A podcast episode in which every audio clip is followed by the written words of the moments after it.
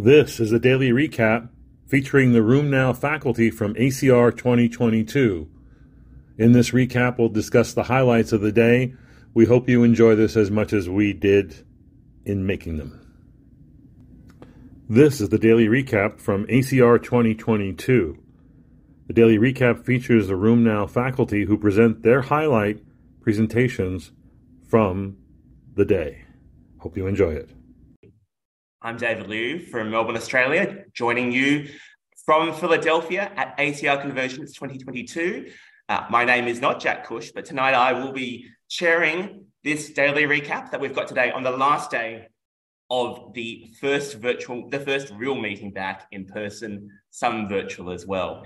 And so I've got an all-star panel here of our RheumNow um, reporters many, many years of experience here on this panel to talk through some of the exciting things that happened today. So I'm going to get them to introduce themselves. Uh, Kathryn, may I ask, start with you? Sure. Thanks, David, for having me on. So, Kathryn Dao, uh, I'm here in Dallas. I was Jack Cush's old partner. In fact, I'm in his old office, and you can actually see these books right there from the 1970s. Wow. I have now assumed his office. office we're also used to seeing on the uh, on the um, week in review uh, um, videos, and but now you're in the chair. Now you're in the chair. Uh, all right, um, Julian, introduce yourself. Thanks, David, and thanks to David and Jack and the team for having me. I'm Julian Segan. I'm from Melbourne, Australia, and this is my first time ever uh, attending the ACR in person in Philly. Wonderful, wonderful. Richard Conway. Hi, everyone. I'm Richard Conway from Dublin, Ireland, and currently in Dublin, Ireland, uh, doing the ACR virtually uh, with all the joy that that entails. Olga.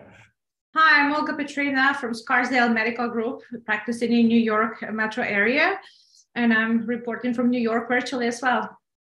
Wonderful. And Aurelie. Hi, everyone. I am Aurélie Najm from Glasgow, Scotland, and I'm um, delighted to be here in Philadelphia and to be here tonight with you for that panel. Wonderful. All right. So let's start talking about some of the highlights from today. Kathryn, tell us a little bit about what's caught your attention out on the conference floor today, virtual con- conference floor. Absolutely. So the glucocorticoid induced osteoporosis mm-hmm. prevention guidelines were actually presented.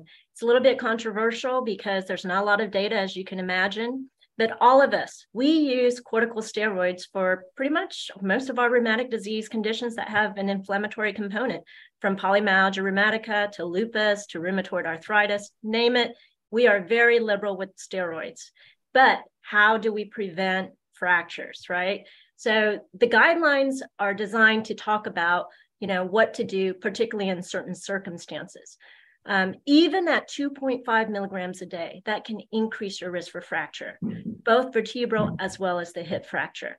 You know, it's a no brainer if it's an older person, higher risk for fracturing. Sure, start them on therapy, bisphosphonates, denosumab, Forteo, or teriparatide, right?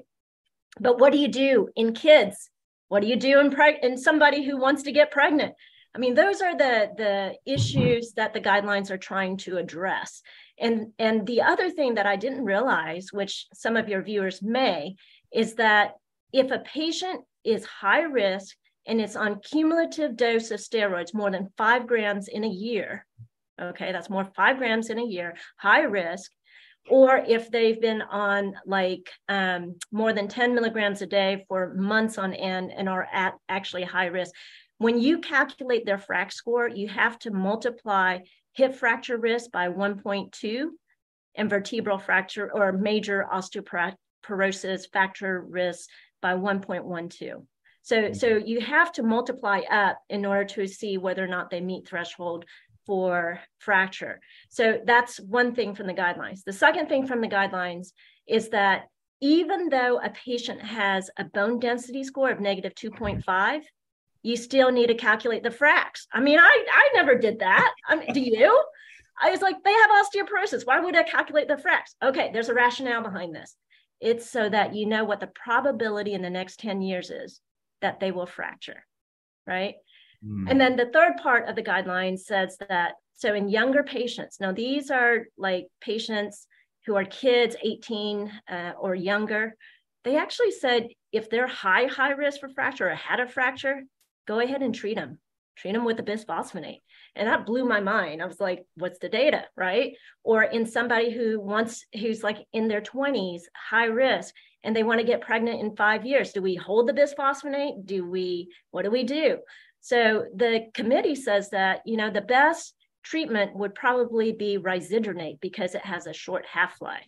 I mean, I don't know what you all think about these guidelines. Have you been incorporating any of these beforehand? You know, do you have concerns? Well, let me ask the group. Let's just put hands up as a show of, uh, you know, to, let, us be honest here. So, who thinks that they're they're perfect at treating steroid-induced osteoporosis? That oh well, Julian someone, someone for definitely not. I think. Um, who thinks that they would put more than fifty percent of their eligible patients, patients that the guidelines would suggest should be on some sort of pharmacotherapy, puts uh, fifty percent uh, that you put greater than fifty percent of those patients on pharmacotherapy in your everyday clinical practice. I'm nervous. Yeah. I'm gonna be uh, I'm gonna be nervous because I don't know and I haven't seen the mm-hmm. data. I want to know the data because how long are we going to treat these patients for? They're so young. I mean, yes, they're at higher risk, but they're so young. Absolutely. And well, I think we've got better and better data. I mean, we've seen data at this meeting looking at the impact of 2.5 milligrams a day on bone, on, on um, bone density. And we know that the impact that we've seen previously on architecture, this is a really interesting space that we're trying to work our way through. And we're appreciating the increasing long term impact of, well, the numbers of patients that reality is still on steroids when we're really honest with ourselves. We all think we don't do it, but we clearly do. Um, anyone got any thoughts on these um, steroid induced osteoporosis guidelines? Does it surprise anyone else? I think it's it almost reinforces some of what we've been doing a lot of the time. Like I, have always, most of my patients who are on long-term steroids are older. They have PMR, GCA, ANCA vasculitis, and they all tend to be older. And I've always tended to leave them on to treat them and to leave them on an anti-resorptive until they finish their steroids um, and then reassess their fracture risk after that. And in some ways, I felt a little bit uncomfortable about doing that. Maybe I shouldn't be leaving them on so long, but I think it's great. It's always nice when the, the guidelines come out and they say that you've been doing the right thing all along. I, and I think the really challenging patients are those those younger ones. Um, but thankfully, I for whatever reason, I don't seem to have too many of those younger patients who are left on long term steroids. I think the young females as well, and that's what a lot of us are concerned about, especially with bis- bisphosphonates.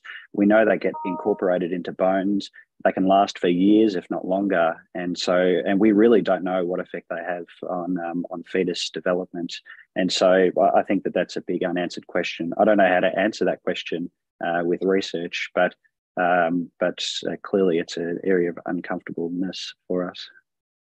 Well, there's plenty to reflect on from those guidelines. I think it's really nice to get that kind of guidance um, from from the college on all of that. Well, let's talk. I, I yes, would, one one more thing, David. So I yes. would say that the experts did say, when in doubt, consult a mineral metabolism expert. So mm. I'll leave it with that.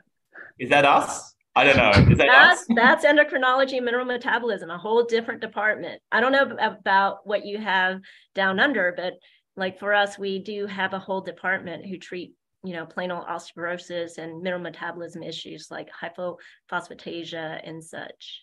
Yeah, we do as well, like uh, chronic kidney disease associated uh, mineral bone disease as well. So we definitely ask them for help.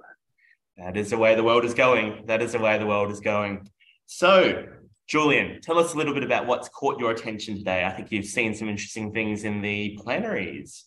Yeah, thanks, David. So um, the third plenary was today, and one thing that I thought was really cool, and I'd, I'd like to hear other people's opinions on it.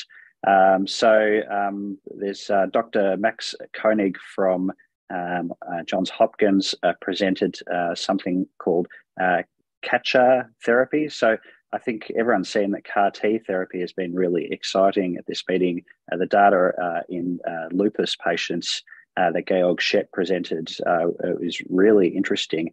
Um, but clearly, that wasn't good enough for uh, Dr. Koenig, uh, who said that uh, CAR T therapy uh, looks like it just indiscriminately kills B cells.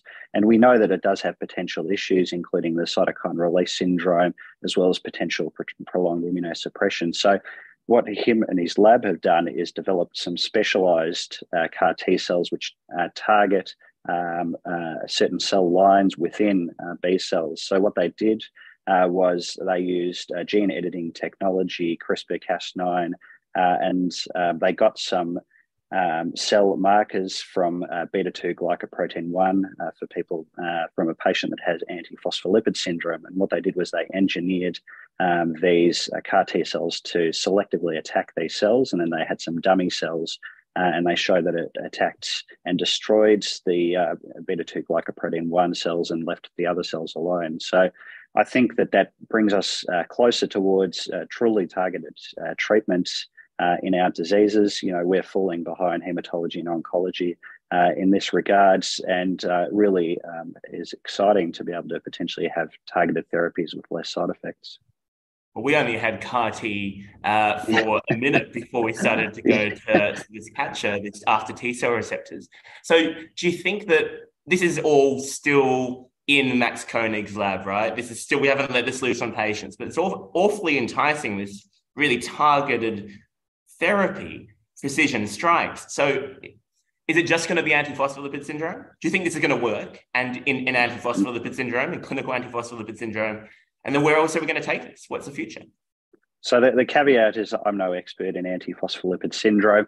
Um, the abstract does say that um, that the beta two glycoprotein one antibodies are pathogenic uh, in antiphospholipid syndrome. So I suspect uh, if it works, it will work uh, at least partially in this condition. Um, but I think clearly this has uh, applicability way beyond uh, antiphospholipid syndrome, uh, particularly where you can find pathogenic autoantibodies, which are littered all across our diseases and outside of rheumatology as well. Mm, big calls, big calls here. It's going to be inter- interesting. So, okay, let's let's do a poll of the crowd here again who thinks that um, this is going to be something that we'll see having a clinical impact in severe antiphospholipid syndrome, say CAPS? Any any takers? I know it's going to make a big difference with lupus mm. um, because of the abstracts that were presented at EULAR. I mean, for the first time, patients are considered cured you know? And so it's very interesting to see whether or not this kind of therapy lends itself to other autoimmune diseases. Now obviously you know you just basically have to ablate the whole bone marrow. And so that puts the patient at higher risk for infection. Um, they could have the, the reconstitution immune inflammatory response kind of like what julian was saying. And so it remains to be seen um, how it's going to work and I, I don't know if I would invest in stocks yet, but it's something to keep an eye out for. RT is certainly pretty expensive per patient, so uh, the money's got to be going somewhere, and this I'm, I'm guessing is not going to be cheap either. Very interesting. All right, Julian, I think you just did briefly want to tell us a little bit about denosumab as well. I think there's been a lot of tongues waving at this uh, abstract, getting us all excited. Yeah, well, I think it gets us excited and unexcited in equal measure. Uh, so this is uh, an abstract in uh, in the late breaking session today, L05, looking at denosumab uh, on structural modification in erosive hand osteoarthritis. So just the, the top line summary is that um, this was 12 weekly rather than six monthly uh, denosumab. Um, this actually significantly reduced structural progression uh, over the um, over the 24 week period, as well as the 96 sorry uh, uh yeah 12 week period, as well as the 96 week period. Um, but really, what was disappointing is that it made almost no difference in terms of pain, and it made almost no difference in terms of function. And so these are really important. You know, just because um, we improve structure you know that's only really a small part of this and as my um, one of my supervisors used to say you know this is the so what factor so uh, we we really need something that's going to improve our patients rather than just improve the x-rays well, I mean, we don't have a whole lot that stops the structural damage in erosive OA. You're, you're a hard man, Julian. Let me ask um, Richard and Olga and Aurelie, do you think that this is too good to believe? Are these results too dramatic in that short period of 24 week period of time? or do you think that this is real with bone I, I think it's believable uh, that it's it's working that quickly. I I find it hard to understand how it's not helping pain and function if it's helping structure, and then where where is the pain coming from? Um, and that's an interesting question. Why, if you're reversing, preventing structural damage, are these patients still having the same amount of pain? I'm also a bit uncomfortable with 12 weekly denosumab for a long-term condition that is scary. um, we know that we know that 12 weekly is higher risk of osteonecrosis, atypical fractures compared to to the six monthly. Absolutely. Well, um, I mean, I'm obliged at this point to repeat the uh, Cush recipe for erosive OA, hand erosive OA, which is a pred 22 pred of 2.5, um, some taping, bit of acetaminophen, and, and general prayers. I think, right? That that pulls through most of the time. That's that's what it's got to beat right now. So, but if you remember, if yeah. you remember, like you know, DMAB was studied originally for rheumatoid arthritis, and it never made approval for RA, even though it's you know halted rank ligands activity. And the reason why it never got approved for RA is because it didn't help with pain or swelling. I mean, mm-hmm. it helped to prevent the erosions, but you still got pain and swelling. And boy, it's going to be hard to convince a patient to take something that won't help their pain and swelling because that's what most of my patients complain of with EOA.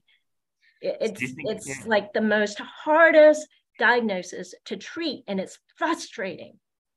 So what are we going to have to do? Is this going to be com- combo therapy? Is it going to be a bit of pred plus denosumab? You're Going to give methotrexate plus plus uh, denosumab? What are we doing? I'm sending them to Nancy Lane. I, All right, think... let's keep on moving. Let's keep on moving.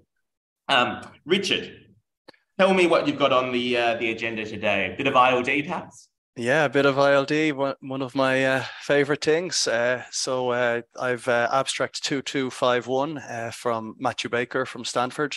Um, and RA ILD, as we all know, it's it's relatively common, 8% of RA patients. Um, and it's a bad thing. Once you get RA ILD, your median survival is three years. And despite that, we have no good idea how to treat it. We have no randomized controlled trials in RA ILD um, and no comparative trials really of any sort. So um, what they did in this study is they used the Optum database um, and they had 29,000 um, RA patients without ILD who were treated um, with um, biologic or TS DMARDs. And they were particularly looking at tofacitinib um, and how that um, might affect um, incident um, ILD. so the first thing they did was they calculated crude incident rates for the various uh, drugs. So per thousand patient years, they came out with values of 3.4 for adalimumab, with six for rituximab, with five for tocilizumab, 4.4 for abatacept, and 1.4 for tofacitinib. Um, and then they went on and they did uh, multiple corrections, adjustments for this, and came out with an adjusted hazard ratio of 0.31 for tofacitinib compared to adalimumab for the development of incident or a ILD. And they weren't satisfied with this. Um, so they went on and did another different analysis um, using a prevalent new user cohort uh, design with propensity score matching. And when they did this, they came out with a very similar result. So they found an adjusted hazard ratio of 0.33 for tofacitinib compared to adalimumab. So that's a really dramatic uh, finding, a 67% um, decrease in incident RA ILD. Um, with tofacitinib. Of course, there are a lot of limitations to this. This is a retrospective study. It was done in a, a large database, um, so we don't have very detailed information on these patients, but it's encouraging. Um, we desperately need treatments that work in this condition and evidence that they work. Um, so I'm optimistic for the future based on this. So Richard, can I ask you a quick question? So based on that study, did they have any increased VTEs or cardiovascular event? Because you know these patients with ILD, they're at much higher risk for cardiopulmonary issues. Well, that is, yeah, that's a very, very good point because RAILD is more common in elderly patients and patients who have other comorbidities. Um, so they may not be the ones you want to give a JAK to. They didn't look at that, or they didn't tell us about it. Um, but it, it would potentially be a concern. Having said that, if you're having this dramatic improvement in RAILD, which is a very, very bad thing, it might overcome those relatively small increases um, that we know happen uh, in uh, cardiovascular and VTE.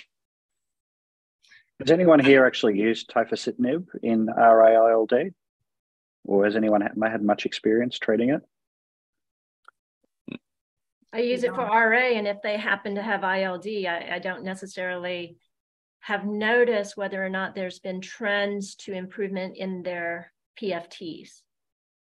But but specifically for RAILD, I have not. I don't know if Olga or Aurelie or Richard or David has ever used it specifically for that indication. I never had an opportunity to start uh, a JAK inhibitor for for ILD RA specifically. But as you just mentioned, like if they happen to be on it for RA, we just let the pulmonology, you know, add their treatment options and then see how they do, but really didn't get to observe uh, treatment response for long enough. Yeah. So, Richard, do you believe these data? And I mean, if, if you do, then what's going on here? Why why is there a difference between the therapies? Because I think that's what we were all asking, and that's the question we're all trying to tease out.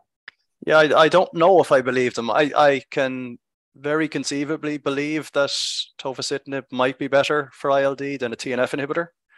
What what confuses me most is the fact that rituximab and abatacept and tocilizumab look even worse than the TNF inhibitor potentially, which doesn't make sense to me. Um, so I don't trust it fully, um, but I think it gives a rationale to to go on and do more detailed studies in this. Interesting. So, do you think it's residual confounding that hasn't been washed out yet, or what's going on there? Is it because it doesn't? I mean, those aren't those are the drugs that we would usually think about going to, aren't they? Thinking about Ritux and abatacept. Absolutely. Um, I suppose there is. They are looking at incident mm. or ILD, um, and we would go to those drugs to treat ILD, which which is where the evidence is. So there may be a differential there that they're not preventing it, but that they potentially are good in the treatment of it.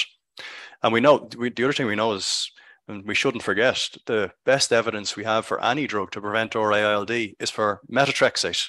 Yeah, yeah, that's right. We need to keep on yelling that from the rooftops, don't we? All right, Olga, what have you seen that's interesting today? Yes, so I really like the abstract 1669, uh, which talk about the safety and effectiveness of uh, DMARDs in treatment of checkpoint inhibitor arthritis presented by Dr. Bass from HSS. I think it's a great and a very important topic because we see more and more patients with, with cancer who are treated with checkpoint inhibitors, and more and more of them end up in our clinic with the side effects or consequences of, of their treatment. So in this study, they, they took patients who had uh, symptoms of checkpoint inhibitor arthritis and uh, on average, the time from the initiation of checkpoint inhibitor treatment to the onset of arthritis was close to four or five months for those patients. And then, interestingly, it took another five to six months for patients to be started on treatment on average based, on, based on the study. So by that time, it seems they had quite active arthritis with high CDAI scores. And then they looked at the response to treatment as well as time to progression of uh, underlying malignancy. So that, that was like the main safety concern in the study. And they saw that uh, patients, like patients were given either TNF inhibitor or IL. Actually, most of them were on either IL-6 inhibitor alone or methotrexate alone. And of course, there is TNF methotrexate combos and IL-6 methotrexate combinations. Uh, so here they saw that uh, when patients were given methotrexate monotherapy, it took them longer uh, to respond to treatment. Patients who received combination of either TNF or IL-6 with methotrexate responded to treatment the fastest and their symptoms were relieved the fastest. But at the same time, they had the shortest time to cancer progression, which is a big concern. So the question is like, where is that perfect balance where we treat sufficiently enough to relieve their symptoms, but do not harm the underlying condition, do not make it progress faster or more severely. My question would be like when I looked at the data and how they presented the figures in the study, they put T, like TNF mono, IL-6 mono along with the combination patients together. So I would be curious to know if you give, let's say, IL-6 inhibitor or TNF inhibitor alone, uh, would they have like longer time to progression or would their response to treatment be good enough to, to consider it as a good alternative? So definitely it like, you know, triggers a lot of questions and a lot of discussions. And I think more tri- clinical trials will be needed to, to study this topic, but I think it's a very interesting presentation. Yes. Well, I mean, I'm biased because there's a whole lot of uh, my IRA friends from big US centers uh, who did this excellent work, but it's clearly a bit of a complicated relationship that TNF has in terms of cancer in this context, some some for, some against, and trying to tease apart. Dr. Bass, of course, is a world expert as far as that's concerned. Do you think that if you were a patient with a rheumatic immune-related adverse event from checkpoint inhibitor immunotherapy, and you had uh, pretty bad um, symptoms up front, but a potentially deadly cancer, do you think you'd go to methotrexate first, or to uh, infliximab, or to tocilizumab? What do you reckon, Olga? What, what, what would you do for yourself? I think it's a very difficult question, and I don't honestly know what I would do. I think methotrexate to me sounds like a good medium. Look, where you okay may may take longer to work. You may not have as good pain relief, but it is indeed safer in terms of uh, cancer safety. So that sounds like a like a good measure. But again, you know, it depends on the severity. You know, like when the person suffers from severe arthritis and they're debilitated, how much you know how much pain and suffering can they take? I'm glad you haven't figured it out because I don't think I have either. Anyone else in the group got any advances on that?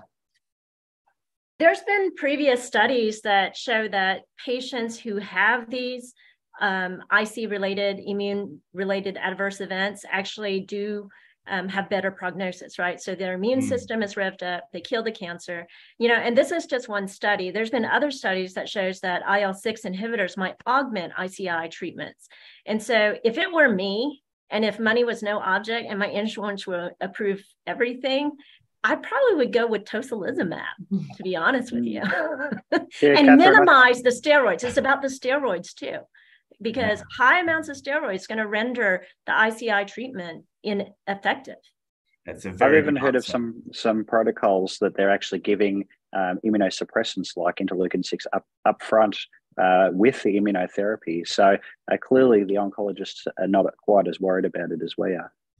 Well, I think it's a complicated story, but uh, we did see data today from Noha, Noha Abdel-Wahab's uh, team at MD Anderson looking at tocilizumab in combination with nivolumab and ipilimumab, ipilimumab in uh, prospectively in that in that context, and the data looked pretty good. But there's something to be said for, for immune homeostasis, isn't there? Really trying to hit that to get to that middle bit where you're not pushing too far and back the other way. In fact, that's a perfect time to segue to Aurelie because you're looking at the other side of the coin, aren't you? It is, indeed. What's going on there? Um, and actually, it's not so often that we get a new mechanism of action in RA. And who else than, than Paul Emery to present it today in the late breaking abstract session? So, I mean, yeah, quite exciting, isn't it? Um, yeah. In, you know, we obviously know about immunotherapy, checkpoint inhibitors, PD1, but then the question is, what if instead of inhibiting it, we actually activate it and try to restore immunohomeostasis in RA? And some people thought about that, um, and they put together this elegant phase 2A placebo-controlled RCT where they look at peresolimab, it's the name of that PD-1 agonist, um, in a in a, in a fairly small sample. It was hundred patients, and they were randomized two one one. So they had two doses of peresolimab, seven hundred milligrams for 50 patients, um, 300 milligrams for 25 roughly, and then placebo for 25. And so they gave the treatment to patients. Um, so basically, it's an infusion, um, uh, and and they gave they gave the treatment to patients um, for um, 12 weeks. And the primary outcome was the DAS CRP and the change in DAS CRP from baseline. Um, and they also looked at CDAI and they were able to show that in both those, um, basically, there is an improvement, significant improvement um, of these parameters in the treated patients they also showed that um, for those patients who continued up to week 24 um, because they were getting benefit from it, um, the CDAI uh, improvement was actually sustained. So that's quite exciting. And then on top of that, there's a couple of things that they highlighted that I think, you know, worth um, discuss here um, with you guys because so the first thing was um, if you look into DAS 28 components, what was the most improved was actually swollen joint count, tender joint count, uh, patient global, and CRP was not necessarily um, um, modified. I mean, it was quite heterogeneous. Um, so that's quite interesting. Um, the second thing that was even more interesting, and it also it was a trend and it was not necessarily significant, um, but it, it, seemed that you know um, patients that had previous exposure to biologic or targeted synthetic DMARDs were actually responding better than those who were bio naive. I mean, how often do we see a drug that actually, uh, you know, does better in in inadequate inadequate responders to to biologic? It's a trend, so I guess it would have to be confirmed, you know, in further studies. But that kind of highlights the concept as well that maybe patients that are inadequate responders to biologic, they have a more disrupted immunity somehow you know and maybe that helps mostly these patients i don't know it's you know it's it's early it's it's too early to say but that's quite interesting and i'm really looking forward to see you know phase 2b phase 3 um, studies yeah, well, I mean, we certainly could do with more mechanisms of action for those refractory patients. That's exciting. Um, that's and that'll be interesting to see how that all plays out. Now, of course, the big question in that is what about this? The what about the cancer question? Given that PD one inhibition is something that we use against a number of malignancies, as we just talked about. So, what about the flip side? Are you worried, Aurelie? Uh, I mean, it's a 24 week study. Mm. So if you were to observe any cancer event, you probably wouldn't in a such mm. a short period of time, right? In terms of side effects, adverse events, they were pretty much comparable um, between groups. There was no specific signal. There was no dose effect either. Uh, but when it comes to cancer, I think it's really hard to say.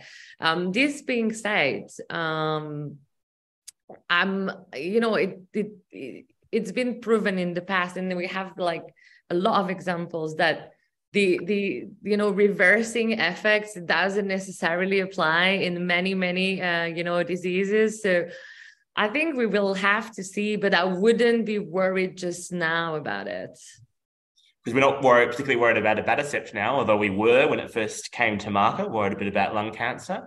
And there's incident cancers, and we know our patients get cancer anyway. So teasing that out is going to be to take a lot to reassure ourselves, I think before we finish up, and I realize we've gone over time, but you know, I'll take the chair's prerogative and let's just keep on running for a little bit. I want to go around the group and ask you this is the last day of a conference with a new format. Either one thing that you really liked about this, or one thing that you really hope will change. Let's start at the let's start at the top of the screen. Kathryn, tell us what you really liked or what you'd want to really change from this format. I love the fact that they are upping their game and choosing keynote speakers because Dr. Verghese, oh my God. I mean, I'm talking about fangirl here. I've been reading all his books. I'm, you know, such a big fan of of his work. And for them to bring him in and then just, you know, his the way he talks, the way he unravels a story. I mean, you saw it yourself at the keynote speech it's been amazing. So thank you, ACR, for bringing great speakers to the conference. I've heard a lot of people saying that uh, the last couple of days. Julian, tell, tell me, what did you, uh, this is your first ACR, isn't it? So Yeah, so I, my, my perspective is different for everyone because um, this is clearly the biggest meeting I've ever been to and much bigger than what we have at home and uh, more locally. So you know, for me, it was a, an 11 out of 10 just because it's great to meet people, great to have such high quality uh, data and, and sessions and education. So, uh, for me, I wouldn't have changed anything. Oh, oh, that's beautiful. That's beautiful. Richard, this is not your first meeting. Tell us a little bit oh, about d- Definitely not. I, I'm going to do a like and change, which are the same thing, which are the posters. Um, mm. I really like having a virtual poster, having a presentation of it recorded that the virtual attendees can see. But I really dislike there not being a poster hall and the presenters not having the opportunity to present and discuss their posters face to face with experts in the field. Yeah, I mean that's the post, the post, the physical poster hall floor used to be that hub of activity where you'd get all of your feedback from different people around the world, and you'd see friends, make new friends. So you're hearing a lot about that as well. Mm. Olga, what about you? Well, I did like um, the, the choice of speakers. I think great speakers this year, so that's definitely a plus. The ability to go back and listen to presentation is amazing. What I did not like is the functionality of the app. I think it could be a little better. Even let's say if you wanted to ask a question like online, uh, you had to type it in in advance because there's a delay between when you type in and they actually receive it. So yeah, I think if you could improve the the technology behind it, that'd be amazing. But all in all, it seems to be working great. Having this opportunity to attend it virtually. Absolutely. Well, I mean, I think that's a big advantage of the online bit that gives that equity in terms of getting people along, doesn't it? Um, Aurelie, what do you think? Yes, just before I answer that, I just realized I must be tired. I said it was um it was an infusion, but the peresolimab is a subcut. But uh, yeah, I just wanted to mention that. Anyway, um yeah, I I, I quite a, I quite enjoy coming back and you know being able to to catch up with a lot of people I hadn't seen in a while. Um, face to face conference is always great for that. I was a bit surprised to see that some of the rooms and some of the you know men sessions were not very well attended face to face. I was a bit surprised about that. I'm not so sure why it is, uh, but um, and, and, the other thing was um, finding directions in a conference center was a bit was a bit difficult. You had to walk almost a mile sometimes to get from room to another. But aside from that, I really enjoyed it. well, if it was a smaller conference venue, I think we'd all be disappointed, right? We want the big, we want the big conference centers. We do. And indeed, San Diego next year, it's going to be a big one. So I think we're all looking forward to it. So now is my opportunity to thank everyone that's joined us today and to thank Kathryn, Julian, Richard, Olga, and Aurelie for giving their thoughts today. Thank you so much for tuning in. And thank you, everyone. Have a good night. Thank you. Good night.